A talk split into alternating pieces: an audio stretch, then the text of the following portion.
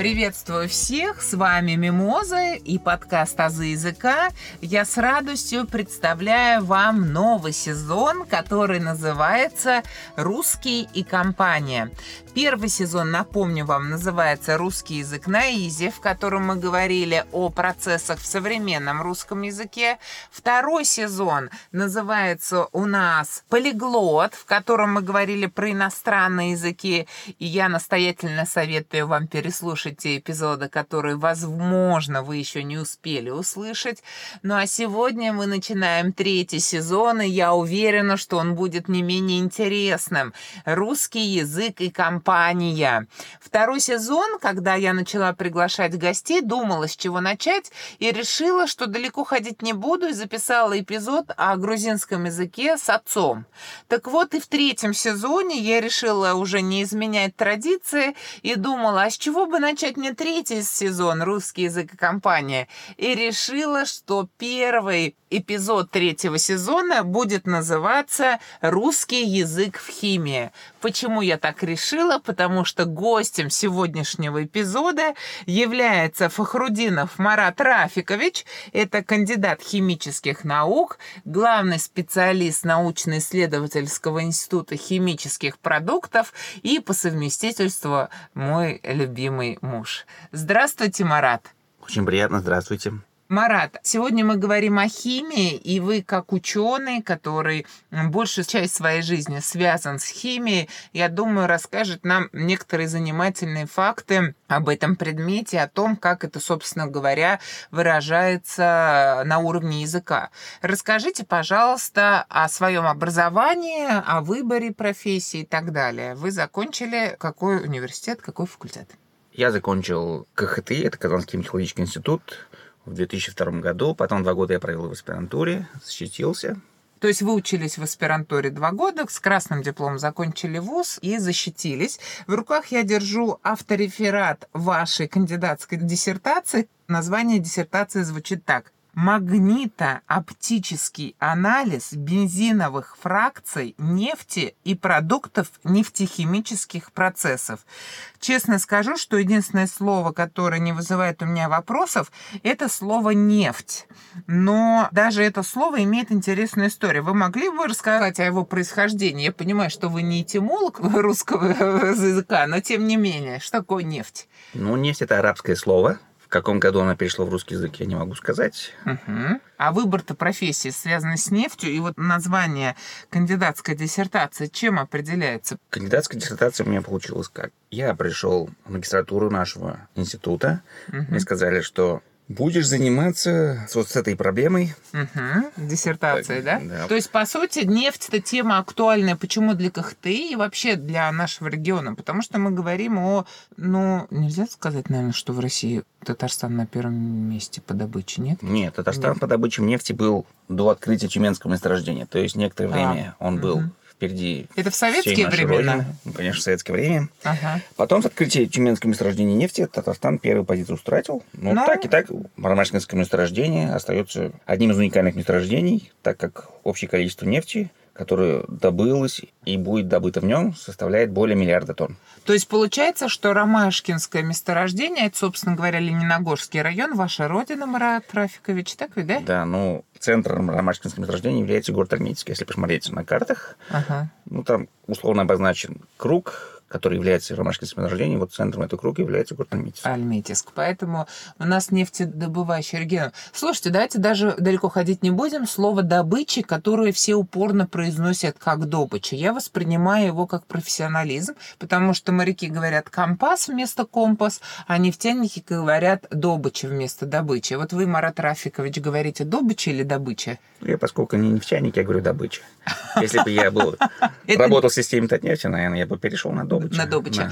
Нефтяник прям непосредственно человек, который добывает, да, нефть. Или офисный сотрудник тоже будет говорить добыча, интересно. Ну, нефтяником она считается те, кто добывает, перерабатывает, ага. продает покупает нефть. Это все относится к, к нефтяникам. нефтяникам. То есть слово нефтяник объединяет все этапы которые связаны, соответственно, да. с нефтью. Хорошо.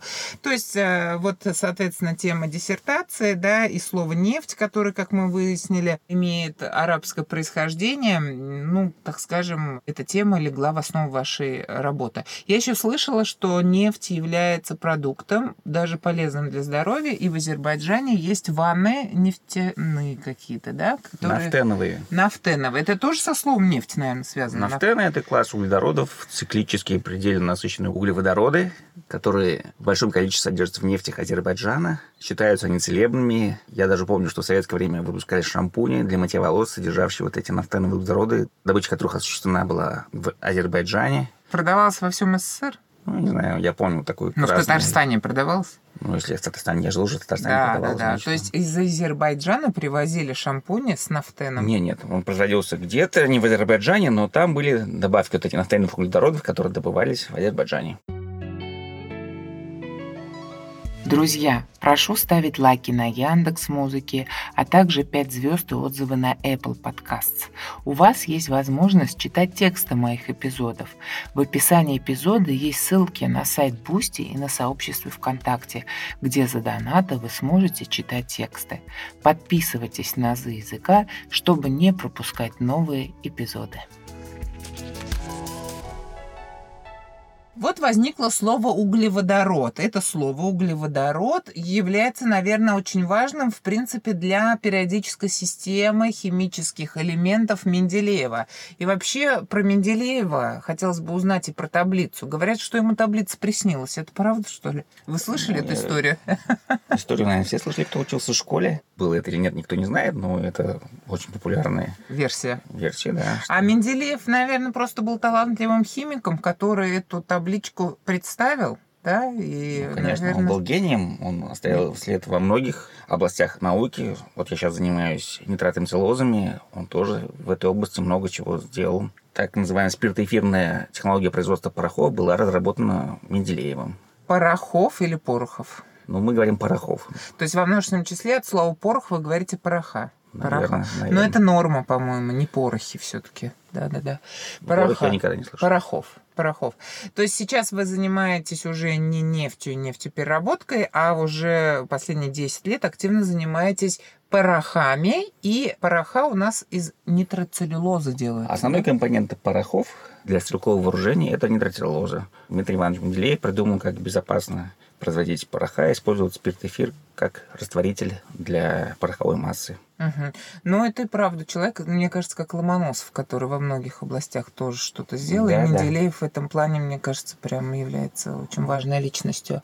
Скажите, а вот я знаю, что в филологии есть Казанская лингвистическая школа, Московская, Петербургская школа. Можно ли сказать о химических школах в России? Вот вы закончили, окончили, окончили КХТИ. Закончить можно работу, окончить можно вуз. Паранимическая пара. Вы представитель Казанской химической школы? Ну да, поскольку я больше нигде не учился, кроме как да, в Казани. Да, да, да. А в чем вот эта казанская Казань, химия? Казанская школа чем знаменита? Она знаменита Бутлеровым, угу. который открыл, не открыл, а как запостулировал четыре основных принципа для органической химии. К сожалению, их забыл. Мы, я думаю, постулаты да. органической химии сейчас и не будем говорить. Мне больше затрагивает тут вопрос со словом органическая, и я так смутно вспоминаю по школе, что есть еще и неорганическая химия, да? Ну, В чем отличие, извините? Органическая химия – это химия углерода, а вся остальная химия – это химия остальных элементов. Ну вот так как перед глазами мы сейчас, собственно говоря, и держим периодическую систему химических элементов Менделеева, вот на вскидку могу сказать, что есть элементы с окончанием и с общей частью род. Водород, углерод. И кислород. И кислород. И есть слова с окончанием на «и», например, алюминий, кремний. Есть вообще односложный бор какой-нибудь, да? Скажите, а вот это можно как-то объяснить с точки зрения языка-то, наверное, да? Водород, ну, вот углерод и... Три элемента, наверное, имеют название с русского языка происхождения. То есть Водород, рожденный водой, углерод, рожденный... Нет, нет, водород нет? это который рождает воду. А, рождает воду. Углерод, Хорошо. рождающий уголь, а уголь, а кислород, рождающий кислоту. А, вот отлично. Ну, в общем, это сложение с усечением. Я сейчас, конечно, не хочу вдаваться в подробности, но тот, который рождает воду, это сложение вод-род, соединительно гласный О, и усечение основы род отродить. Да, это сложение с усечением. А алюминий, ванадий какой-то... Ну, вот все, это... наверное, иностранные да. слова. И вот эти «и» на конце бериллий и вот литий явно какое-то латинское или греческое, да? Хотя литиум и бериллиум. Слушайте, литиум, бериллиум это, наверное, латинское происхождение, а в русском языке эквивалентом вот этих ну, конечно. А, ну, суффиксов ну, стало и, да? По школе все помнят, что таблица Менделеева заставляет учить латинские названия элементов. Это что значит? А, скажите ну, русскому. Например, мышьяк, арсеникум, серебро, аргентум. О, аргентум я слышала. А золото да. еще тоже как-то имеет. Аурум. Аурум. То есть, в смысле, в школе мы учили аурум и пишется латиницей. Ау, по-моему. Да, ага. Да-да-да, это просто забылось. Но, а вы в практике своей на работе говорите золото или аурум? Нет, на практике я с золотом на работе вообще не встречаюсь. Я только встречаюсь в ювелирном магазине. Да, когда мы ходим с тобой туда. Ну, Давно уже, кстати, не ходили, по-моему. Ну ладно. А химическая таблица Менделеева, она с годами разрастается, нет? Да, люди, вернее, ученые наши и зарубежные продолжают синтезировать новые элементы. Периодически системы это трансурановые элементы, то есть нестабильные элементы, время жизни которых исчисляется там, сейчас уже, наверное, долями секунды. Но ведь почему Менделеев это не сделал? У него не было таких высокоточных технологий, правильно? Или как? Ядерная физика тогда еще не была освоена. А это все про ядерную физику сейчас? Это все, да, это все. А ядерная физика это Сахаров? Сахаров один не из ассоциация, ученых, не, это не основное и не самое ядерной главное. физикой. Ага, понятно. То есть, по сути, мы сейчас говорим о новых элементах, время жизни которых доли секунды, я правильно понимаю? Да. И Менделеев про них еще даже не догадывался. Нет, он места оставил в своей периодической системе, то есть то есть он догадывался, что... Он догадывался, что могут быть. Ну, наверное, он не подозревал, что они будут такими. На, такими, да? Такие короткоживущие. И я так понимаю, в перспективе, наверное, еще что-то откроется или как? Ну, с каждым новым элементом получить более массивный элемент становится все сложнее и сложнее, поскольку для получения нового элемента тратится больше энергии, чем на получение предыдущего. Угу. Больше энергии со стороны ученых. Не только ученых, но со стороны самой реакции. То есть он является реакция. более энергоемким, чем предыдущий элемент.